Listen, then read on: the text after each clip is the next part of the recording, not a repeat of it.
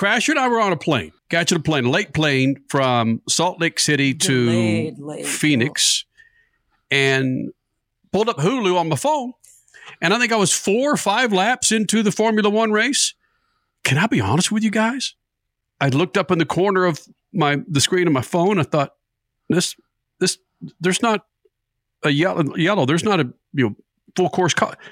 These cars looked like they were on warm up laps. Stat? They didn't look fast. They just didn't look like the Formula One fast that I'm used to seeing on certain courses. Was that just me on a bad connection, Stat Man? No, I think it was the racetrack, and I didn't like the racetrack at all. There were some places there had no rhythm to the track. There were some places if you made a mistake, you'd end up in 7 pieces across 4 counties.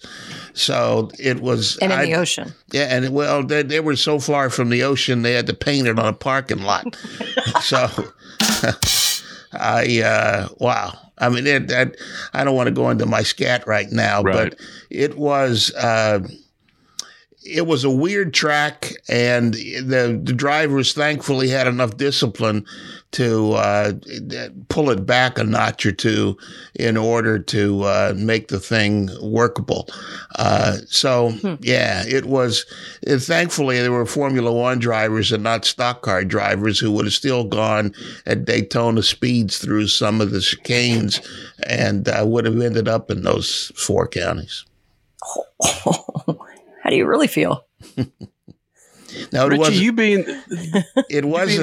excuse me, Kitty. It was a dull race. There wasn't a lot of places to pass.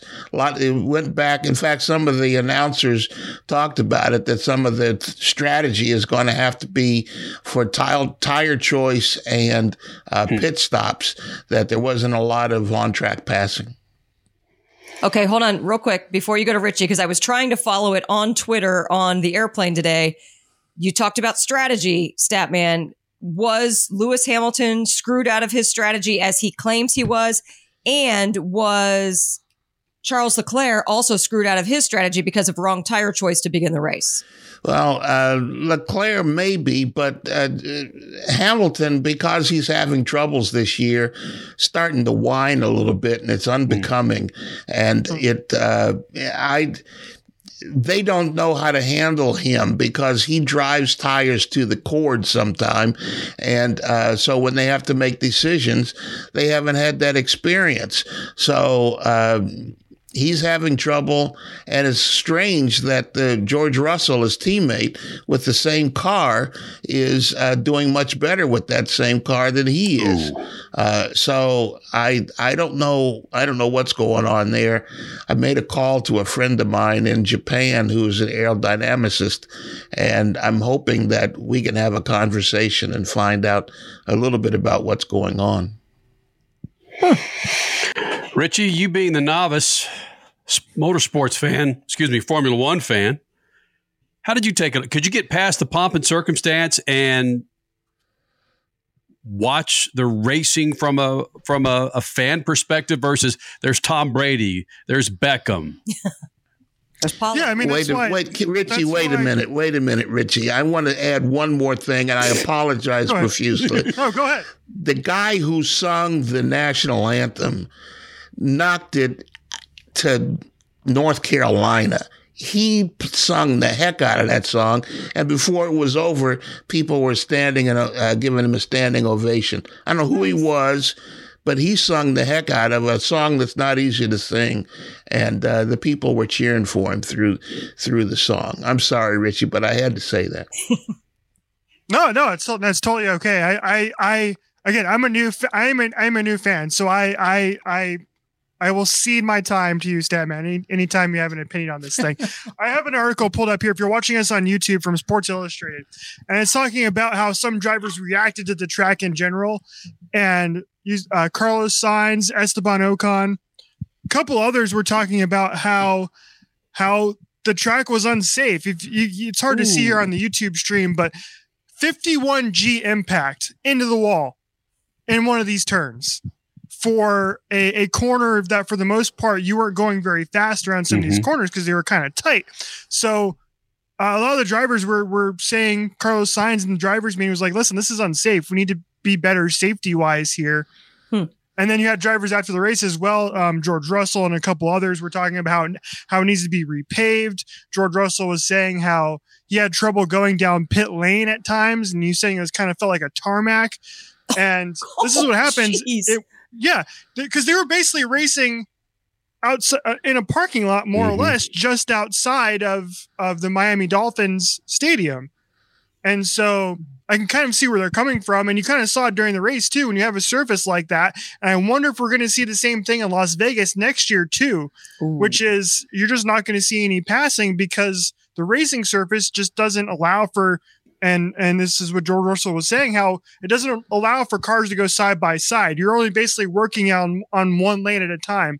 And so that's why as a race to watch it, as a race, it was boring as heck to watch because drivers couldn't go too wide. And for a series who prior to the season was all about, oh, listen, all these changes to the cars you're going to make, it's going to be more racy. It's going to be closer together. Cool. Still no passing at all day long. And it's kind of frustrating as a fan because I feel like I wasted 2 hours of my life today watching that race after there was so much hype around it and crashed. You know, we were talking before the show, we're not going to know the ratings until tomorrow.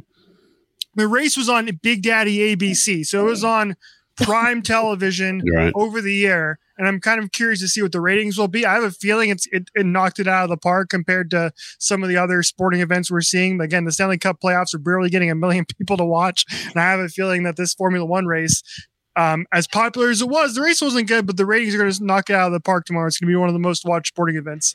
Well, now I'm going to want to look at the ratings to see, okay, the beginning of the race and the grid walk and everything. I bet that was high ratings.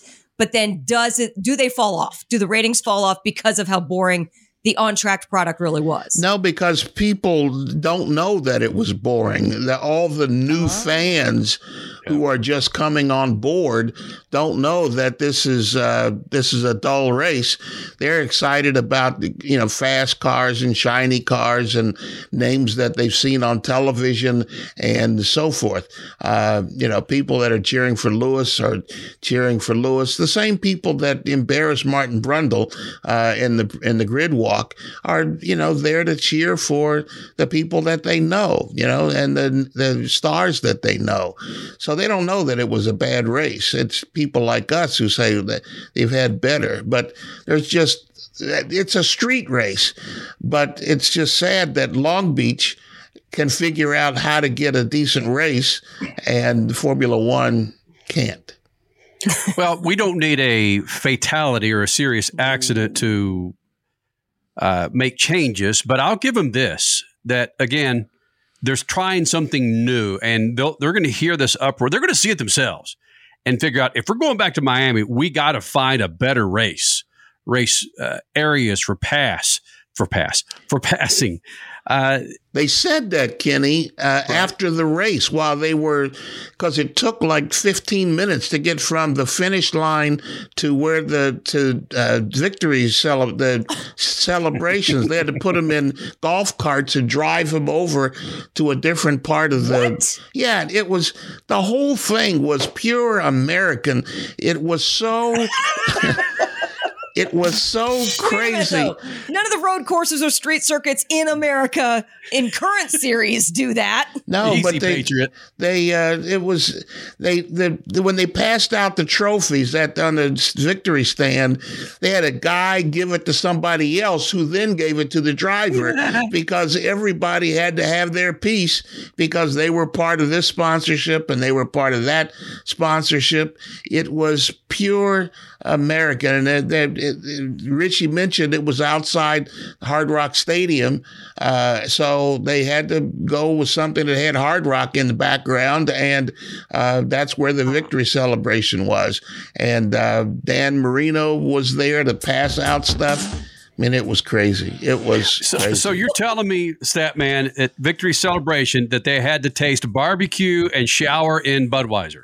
If it was that American. Yeah. Well, they didn't go that far.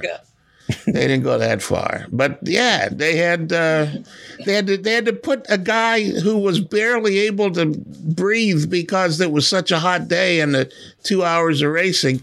They had to put him in a golf cart and drive him over to the victory circle. Well, Stab Man, look at the history of Long Beach. I can remember seeing my first Long Beach Grand Prix in 91, I think it was, in person. And, I mean, hell, I was more interested in the women in the party at the time, so I didn't see a whole hell of a lot of racing. But I look at Long Beach Grand Prix as improving over the years. Oh, without question. I mean, trust me, I hate to be devil's advocate and give any kind of positivity to Formula One. That's been the most difficult thing for me the last couple of years, given they took a big dump on my Wheaties in Indianapolis. But many, many years ago, that was 2004, and you're still carrying that grudge. Anyway, I want to get into that.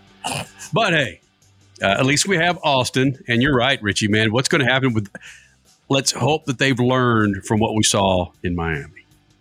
Before Vegas. Because this is – Vegas. I mean, Miami's in South Beach, that's significant, but this is Vegas. You never know. Long Beach looked more like Miami than Miami did.